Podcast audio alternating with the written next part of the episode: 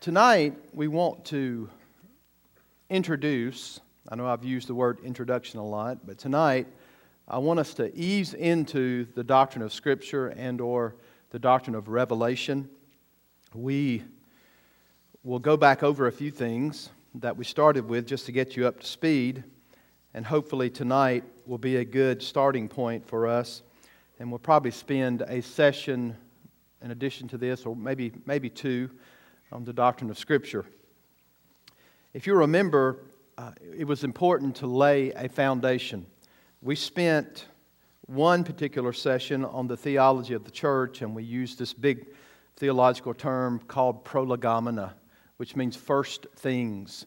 So there has to be a place where we start when we start to deal with speaking of theology or doctrine. So, the, so those are the first things that we speak about. And remember the book of Jude. Uh, the church is to contend for the faith that was delivered to the saints once for all. Remember Acts chapter 20, it's the church that the Lord Jesus Christ purchased with his own blood.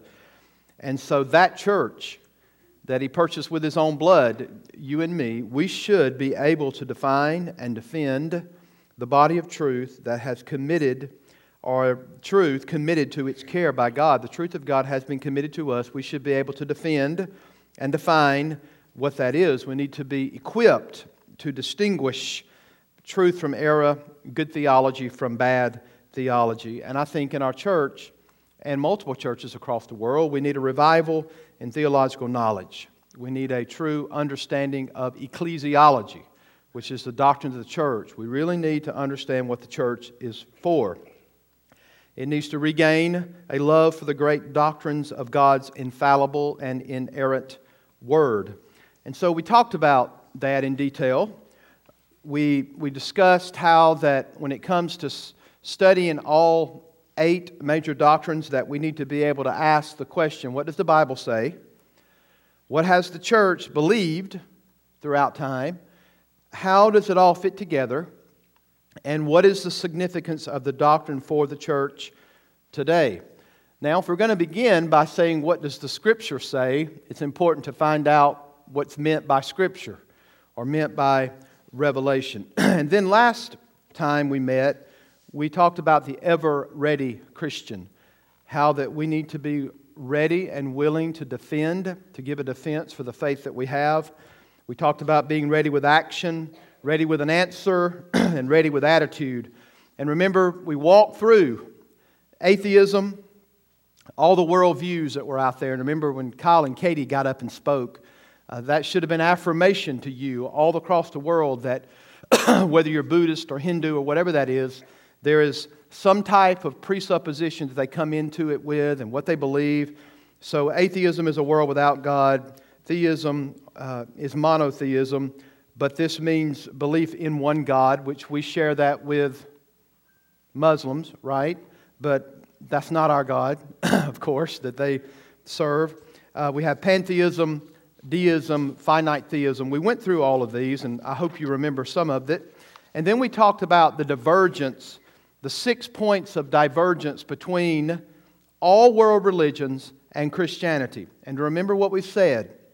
One, distant, removed, even in Islam, they have no understanding of God as Father. What an awesome thing to be able to call our God Father. Uh, Rami Ibrahim is a friend of uh, mine, and he lives in Alabama at this point, but Natalie and I, Tennessee, that's right, he moved. But he and his wife, oh, he, he, Rami, is from Egypt. And he came to faith in Christ based upon being able to call God his Father. And so, what an awesome thing to think about that. Not him only, but others in Egypt.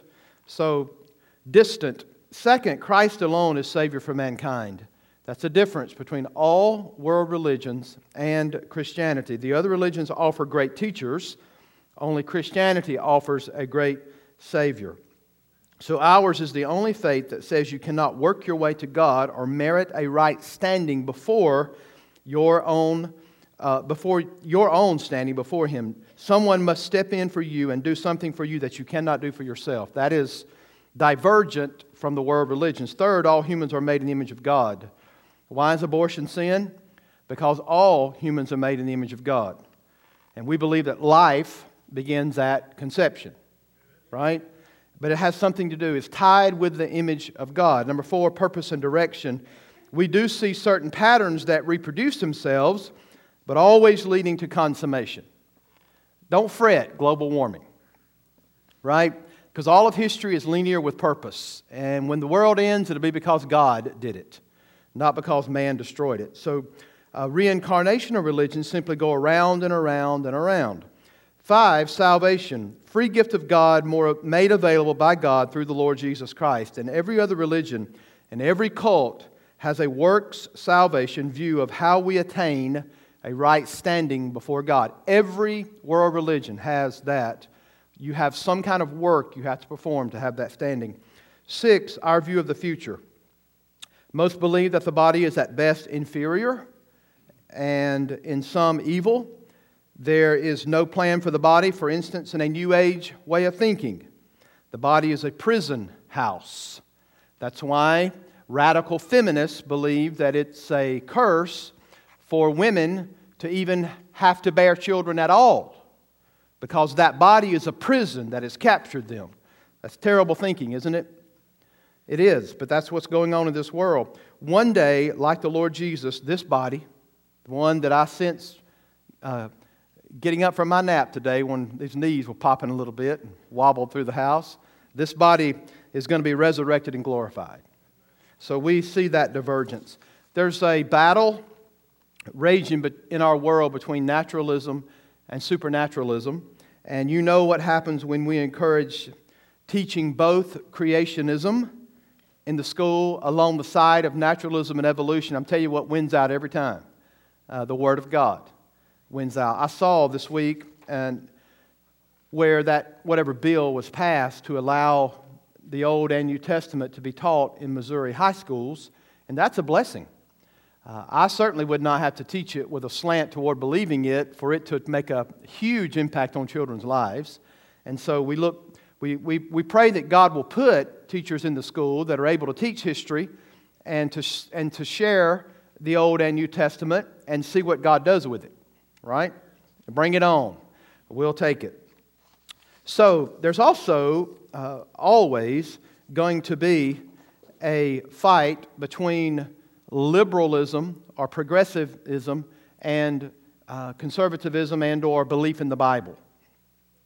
So we're not uh, although there's those six points of divergence between us and world religions christianity there's also a battle within those who claim to be christian uh, of how they view what the holy word of god has to say to us. With that said i want to remind you that if you're a member of this church you are a southern baptist and so uh, we found the other day that this church had actually not voted to accept the 2000 faith and message. Well, that can't happen. So we will do that, probably the next uh, conference that we have. But I think they told us we have 275 of these. And this is the Baptist Faith and Message of 2000. So this means this is what the Southern Baptist Convention believes. Okay? So you're sitting in a SBC church. So stands to reason that you ought to believe this faith and message if you're a Baptist. Oh, I was going to stay there until you said something.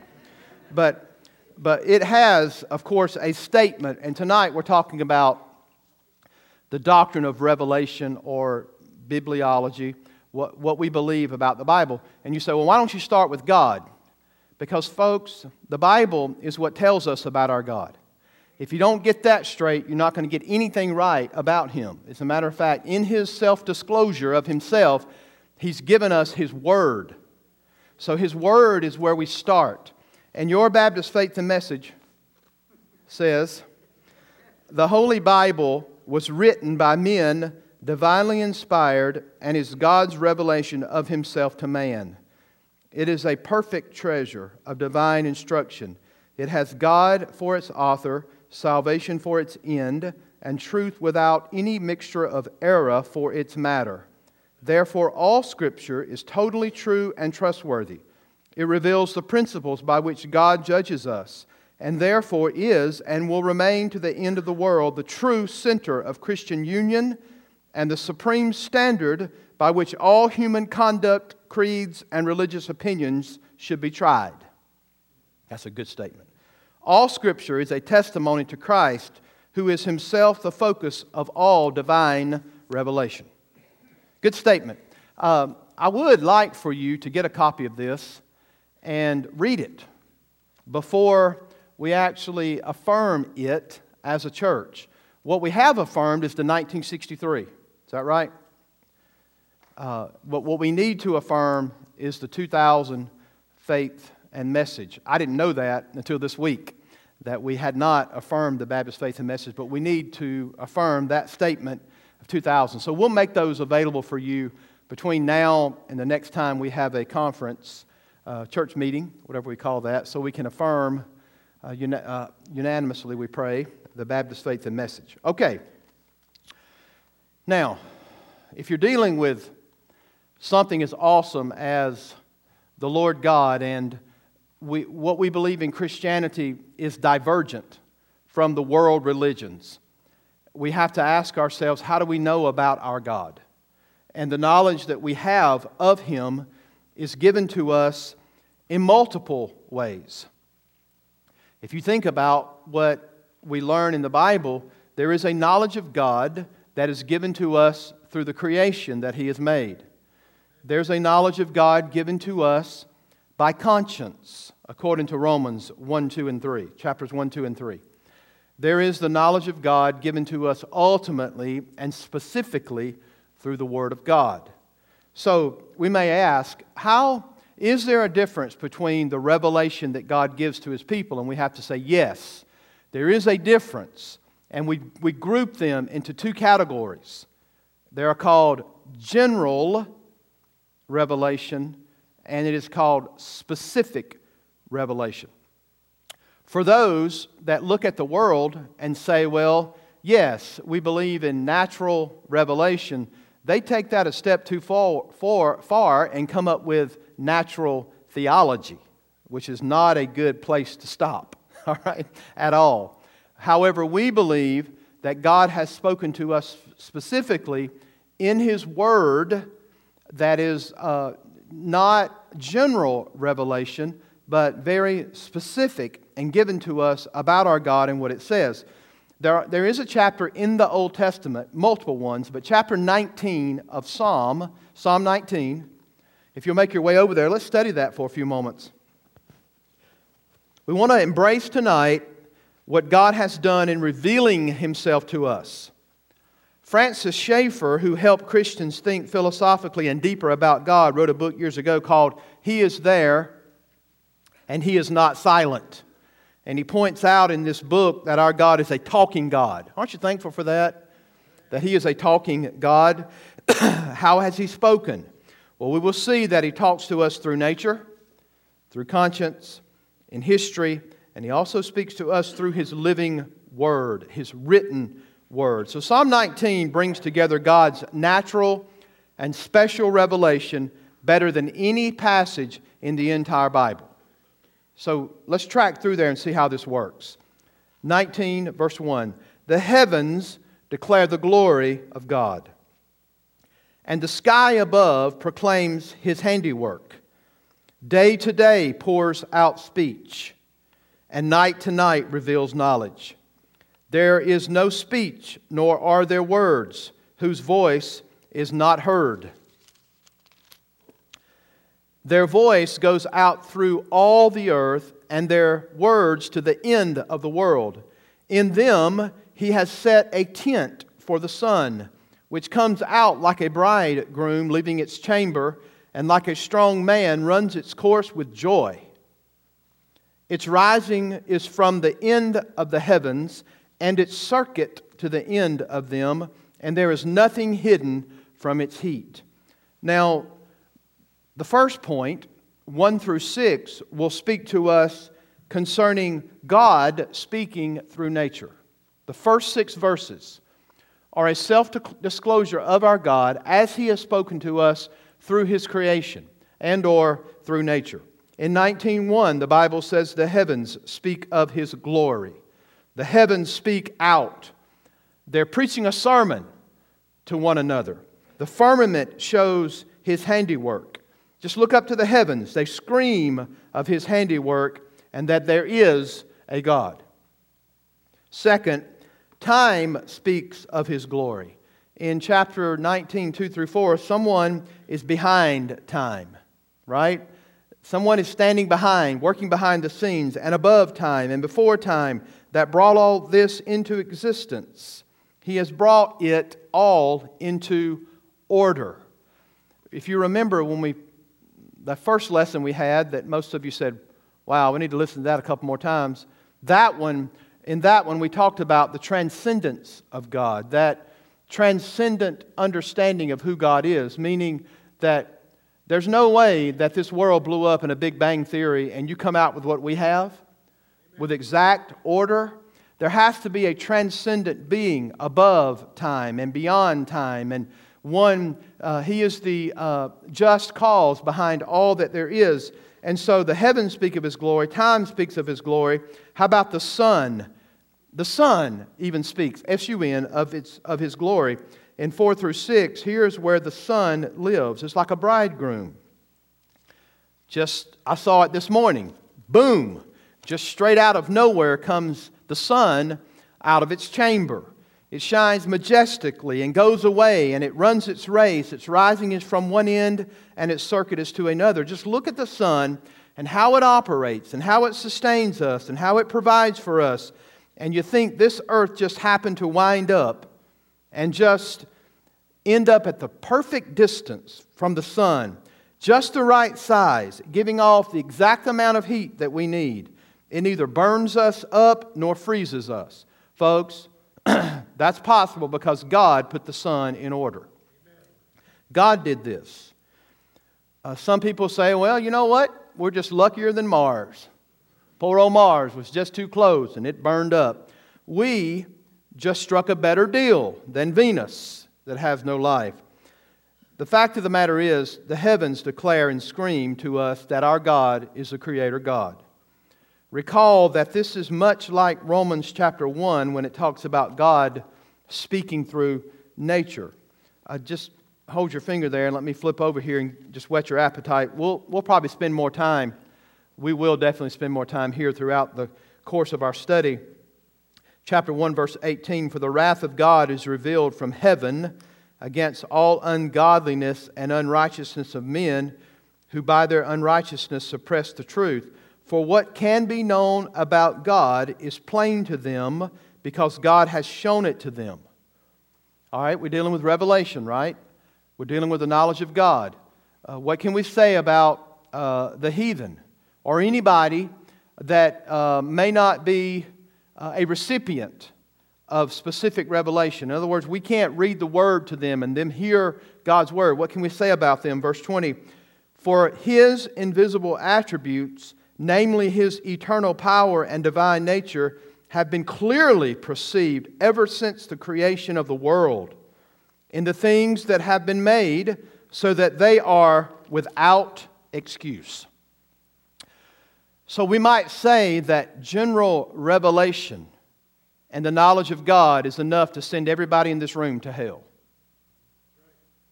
If you never got a single verse of Scripture read to you, not a single verse of John 3 6, nothing, then according to the Word of God, you would be guilty of high treason before God simply because He made the world and you didn't recognize it. It's pretty strong, isn't it? But that's what that says. We are absolutely without excuse. That is the teaching of the Word regarding natural or general revelation. But notice there's a switch when we get to verse 7. The law of the Lord is perfect, reviving the soul. Do you notice the switch between the heavens declare his glory and uh, a Romans 1 18 through 22 type of understanding? Natural revelation, general revelation versus verse 7. The law of the Lord is perfect, reviving the soul. The testimony of the Lord is sure, making wise the simple. The precepts of the Lord are right, rejoicing the heart. The commandment of the Lord is pure, enlightening the eyes. The fear of the Lord is clean, enduring forever. The rules of the Lord are true and righteousness altogether, and righteous altogether. More to be desired are they than gold, even much fine gold, sweeter also than honey, and drippings of the honeycomb. Moreover, by them is your servant warned. In keeping them, there's great reward. Who can discern his errors?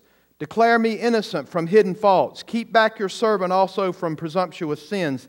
Let them not have dominion over me. Then I shall be blameless and innocent of great transgression. Let the words of my mouth and the meditation of my heart be acceptable in your sight, O Lord, my rock and my redeemer. So listen to the power of the Word of God and what the Scripture does for us. Based, natural revelation is God's creation and how He speaks through creation, through the sun, through everything He's made.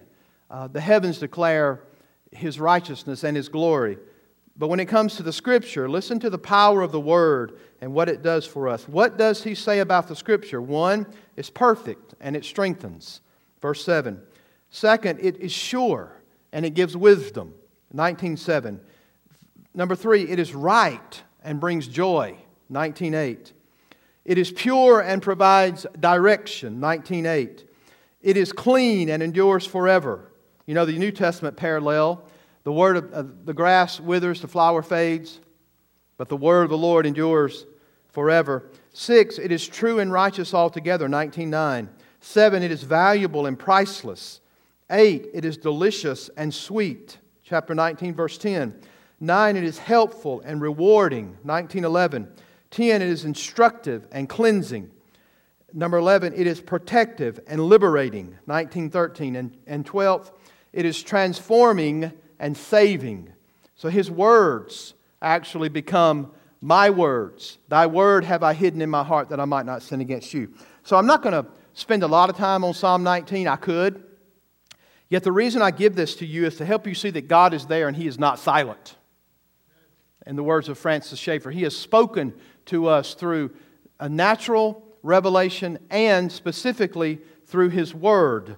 He is not silent. He speaks in nature and he speaks through his word. He has not left himself in this world without a witness.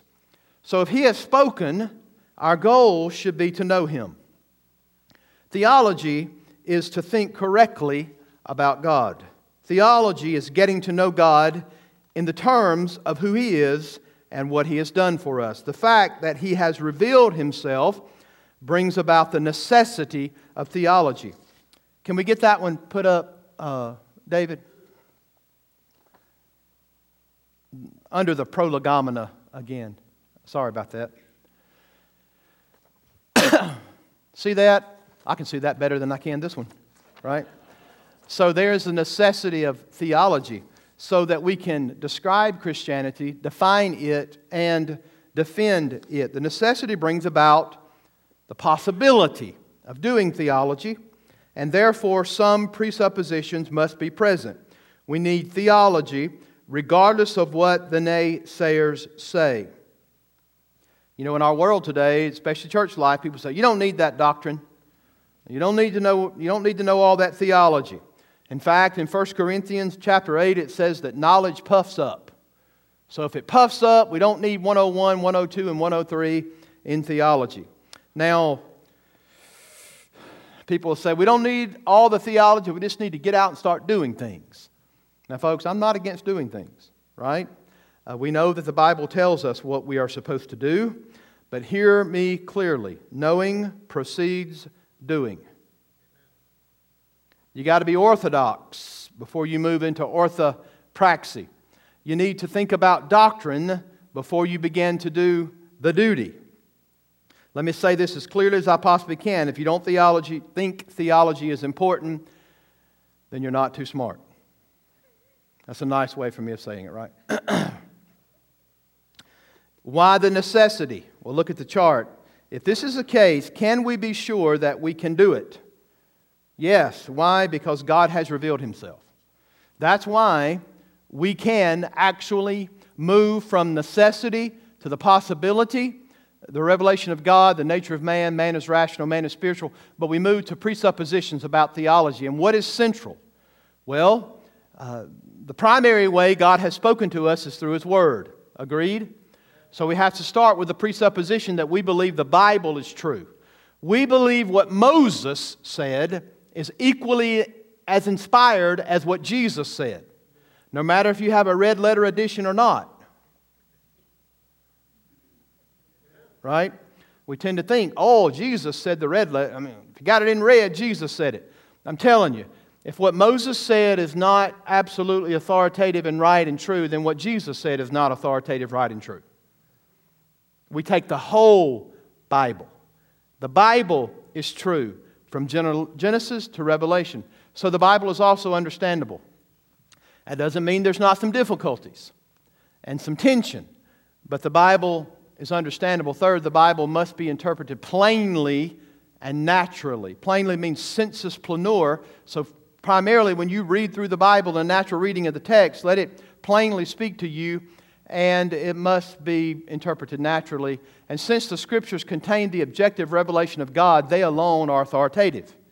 Now, I don't want to pound this too hard, but I'm going to tell you if there's anyone that puts a writing beside the Bible and they take that over the scripture, then they're, they're, a, they're a heretical group.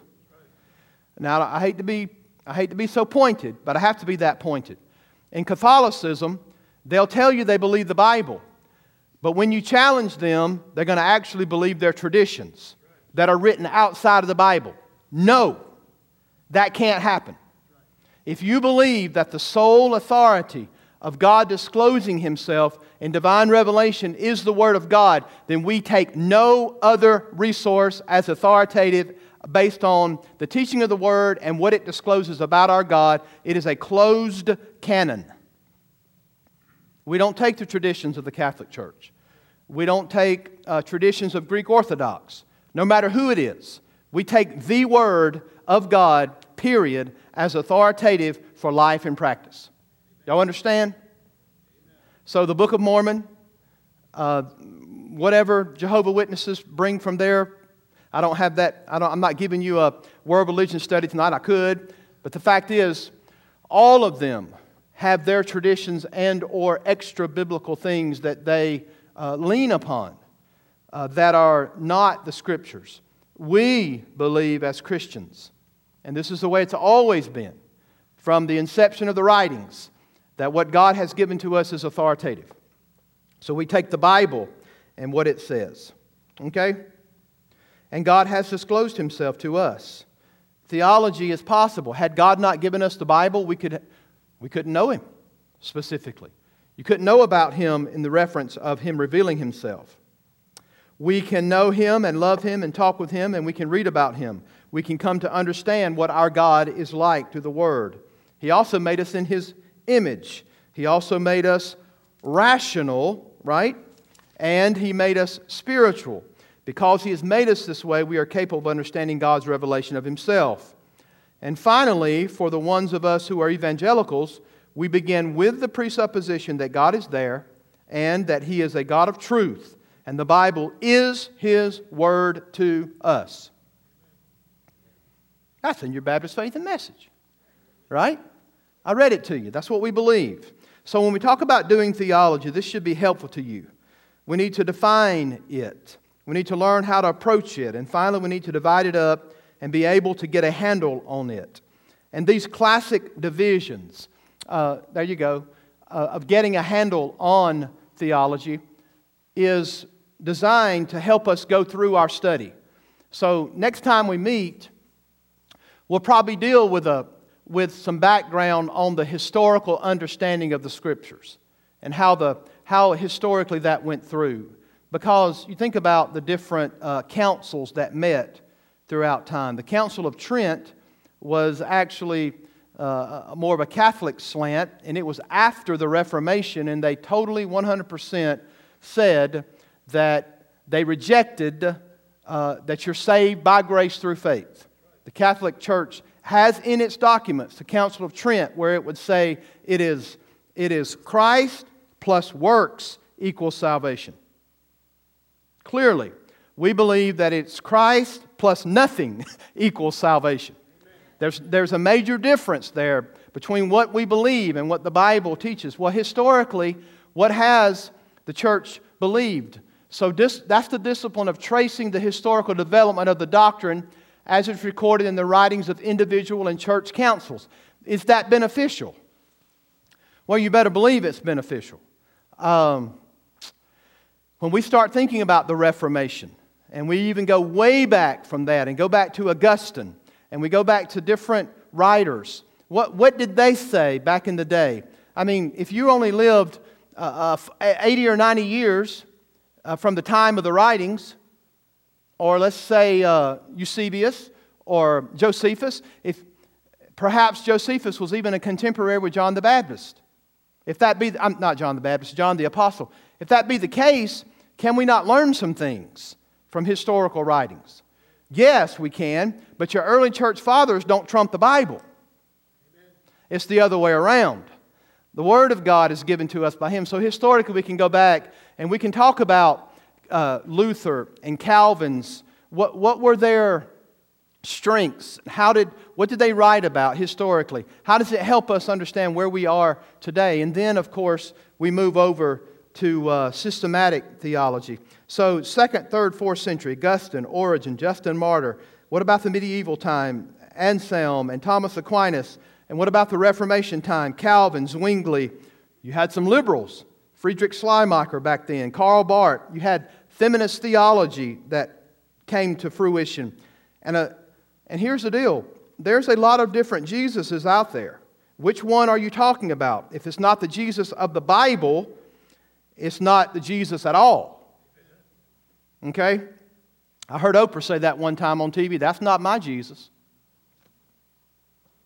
Well, her Jesus is not the Jesus of the Bible because she clearly in that statement before gave a universal approach and or something terribly theological period had no theology we call it bad theology and i'm not just picking on oprah uh, that's the majority of people in the world so in revelation we understand the revealing part of christ that historically you can go back in the scripture and find out how the scriptures were dealt with historically back in the day and then systematically is the discipline of putting a scheme doctrinally developed which incorporate into its system uh, what we've learned about God. And, and in not only that, but how is it fleshed out in areas of life.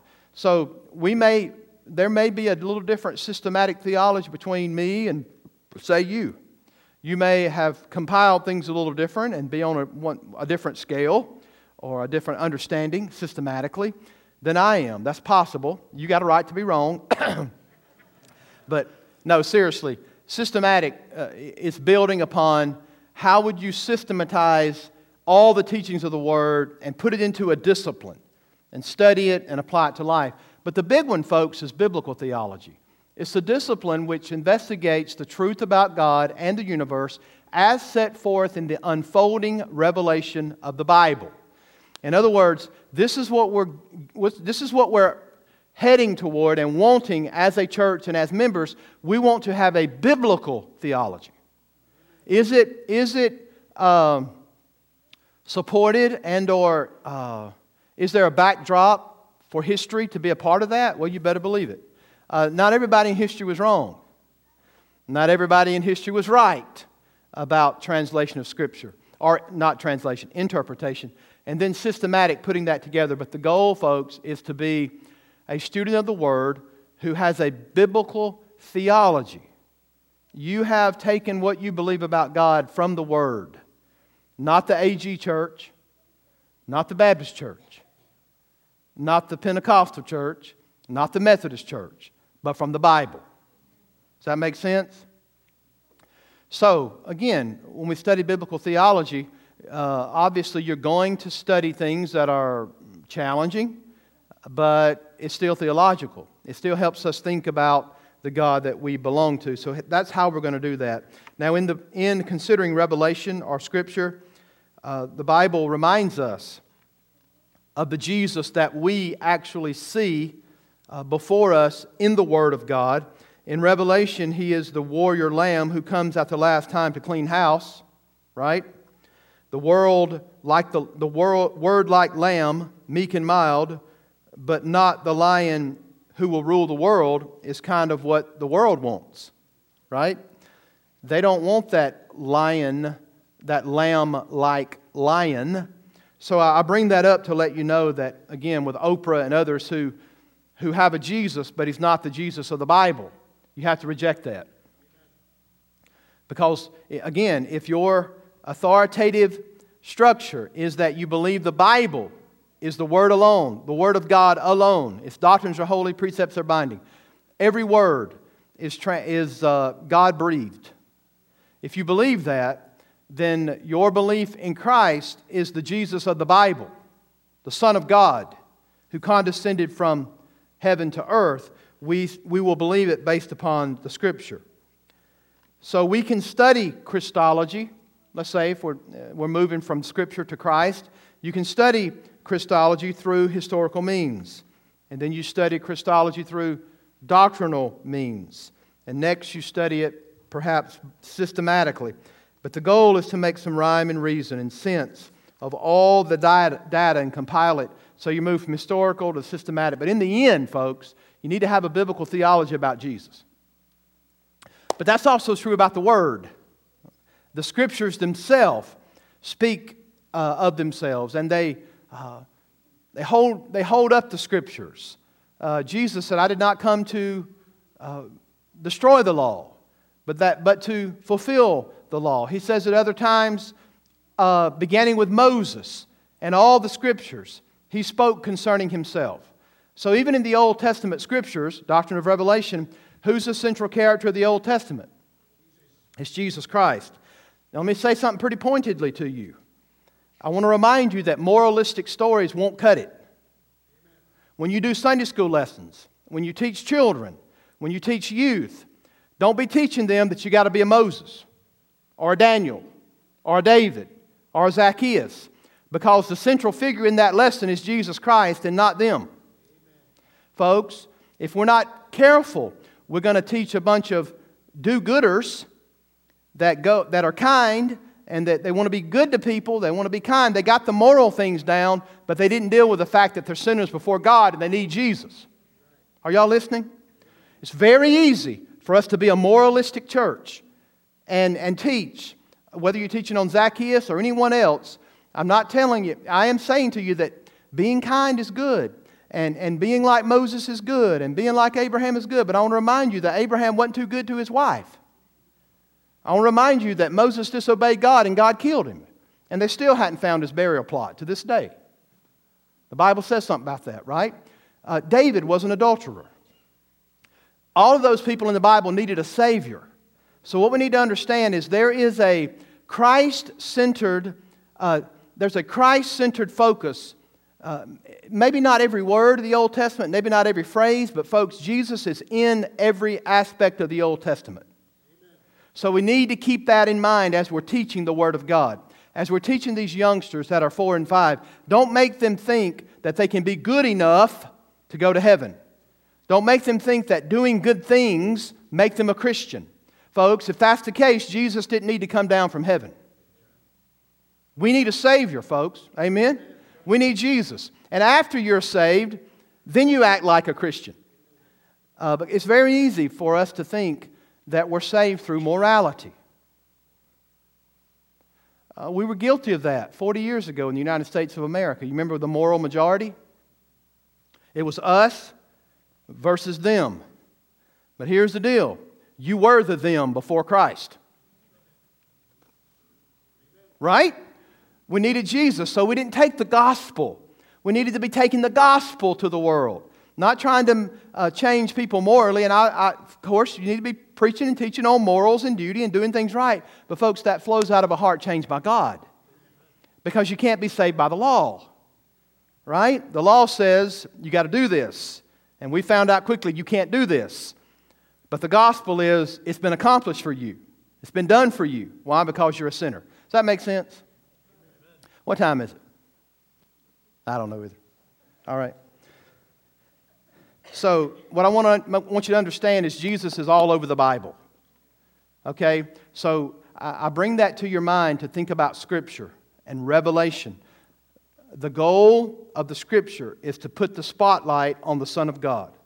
Even when it comes to the Old Testament. For instance, Genesis 3:15. The Bible reminds us. We call it the four gleams of the gospel. He will bruise your heel, but the seed shall crush the serpent's head. Who's the seed? That's right. All the way from Genesis 3:15, you've got proto-evangelion, which is the four gleams of the gospel.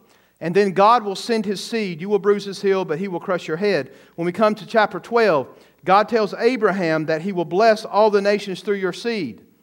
Nada listened to a sermon the other day that, that the sermon title was basically this out of Abraham, out of Genesis 12. God gives you dreams.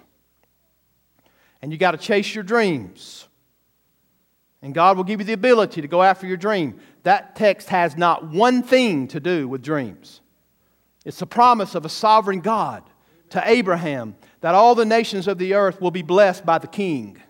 Has nothing to do with your dreams. You see how we can make this moralistic?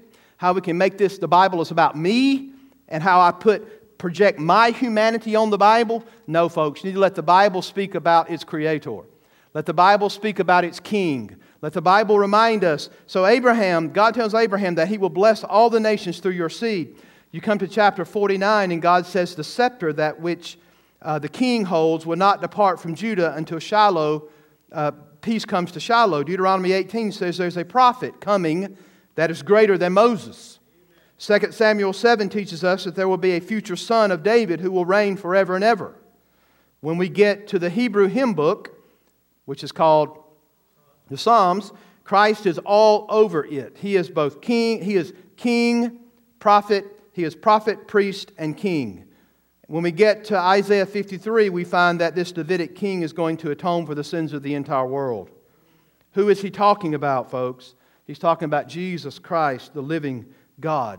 The Old Testament is full of Christology. This is true in the Gospels and in the letters. And Revelation is perhaps the greatest Christological book ever written and so, in essence, we're asking what does the totality of the Bible say to us about any particular doctrine? And so, we're going to take those eight, and we're already into Scripture, and we'll deal with that a little more later. But I just want to whet your appetite of how we're going to study these. And uh, I hope you believe this. Uh, again, this is not to be taken over this. Got me? My light came on. All right. I could have used that earlier. But it is a creed, it is a confession that we believe meshes as much as is possible with the Word of the living God to teach us what we believe about certain doctrines. So, even the Baptist Faith and Message is going to have a doctrinal stance on all eight doctrines that we're going to talk about. It's in the Baptist Faith and Message. All right? Any questions tonight? By the way, I think I said this morning I had been here six months. I've actually been here two and a half years. What I had done when I walked out of my office is I had said, you know what, I've been here 32 months today. I divided that by two and it came out at 2.6. So I had the six in my mind when I went up here. So I'm sorry about that. I've been here two and a half years, all right? It feels like six months at times, but sometimes it feels like 10 years. You know how that works. Jesus said, all right, Peter was told by uh, Peter said to us, a day is like a thousand years, and a thousand years like a day, right? All right. What changed between the 1963 and the 2000? Um, you can look that up. David, where did you find that, David? That parallel between the 63 and the 2000? All right. We'll, we'll, we'll post it for you. Uh, the one David showed me was highlighted on the places that changed. Uh, there was probably, I think, on the scripture, there was a little bit of uh, extrapolation to make it clearer. Um, uh, I think the role of women in the church, there's a statement in the 2000 about that, right, James? I'm pretty sure. Uh, family? Yes, yes. So we need to update, period, okay, to become a 2000 uh, faith and message church. Uh, but we will supply that for you, or you can probably Google it and see how the 63 and 2000 and what was changed there. Uh, do we have those available, David or Don? Or do we have those 200 they could grab tonight or? They were in Don's office. I think everybody ought go to Don's office. Just pile in there. James is going to go grab them. We'll, we'll have them out there in the hallway. Uh, here's the deal uh, put on some glasses, okay? If you're like me, I, I, there's just no way I, can, I could keep reading through it. And you can actually blow it up on the copier if you'd like to, but, and you can probably read it straight offline. I'm sure you can, Baptist Faith and Message. All right, any other questions tonight? Don't leave out of here with something stuck in your craw and you didn't ask.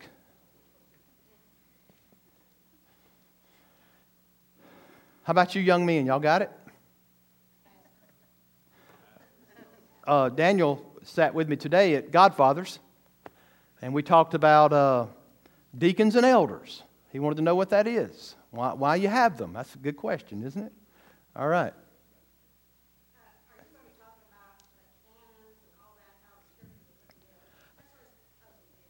Yeah, I can, if y'all want to hear that. Uh, I, I agree 100%. Yeah, canon means reed, meaning what was the standard of which we have the canonization of the 20, uh, 66 books of the Bible. How do we come to those 66? And why were apocryphal books left out or pseudepigrapha writings? Why were they left out? Yeah, I can, uh, I'll do a lesson on that. And everybody's going to say, bless your heart, right? No. no, seriously, you do need to know why that was accepted and why we have that. So I would be more than happy to do that. Ma'am? Yeah, I'll give you some. Natalie said that on the way here. You got any handouts tonight? I said, nope. And I even had Jake, uh, Jake Huber, could track my sermon today because I gave him notes and uh, his ADHD, whatever, he could at least put the word in the blank. He said, Preacher, I do good when you put the notes out there. I said, Well, good. All right. We'll keep putting them out there. There he is. He got another one. Did you get tonight? Yeah. All right. Any uh, other questions? All right. I guess we'll go home. All right. Brother, would you mind voicing us a closing prayer? When y'all having revival, Mr. Richard? June 9th, Sunday through Wednesday, beginning June 9th. June 9th, Sunday through Wednesday, be uh, revival services over at Chadwick First Baptist. And who's uh, evangelist? Richard Cuss. Yeah, you've had him. You had him. Guy's got a great first name. Yeah, yeah, he does. He does. But to just invite y'all to go over. Uh, we were going to try to go over and sing, and David still may do that, but I'm going to be at the Southern Baptist Convention during that time. Uh, so praise the Lord.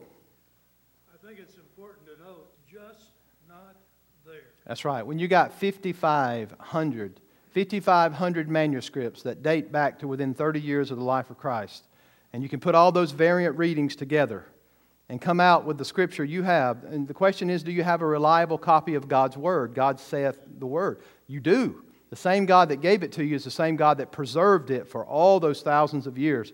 It's an awesome piece. Nothing compares to the Word of God. Amen. Praise the Lord.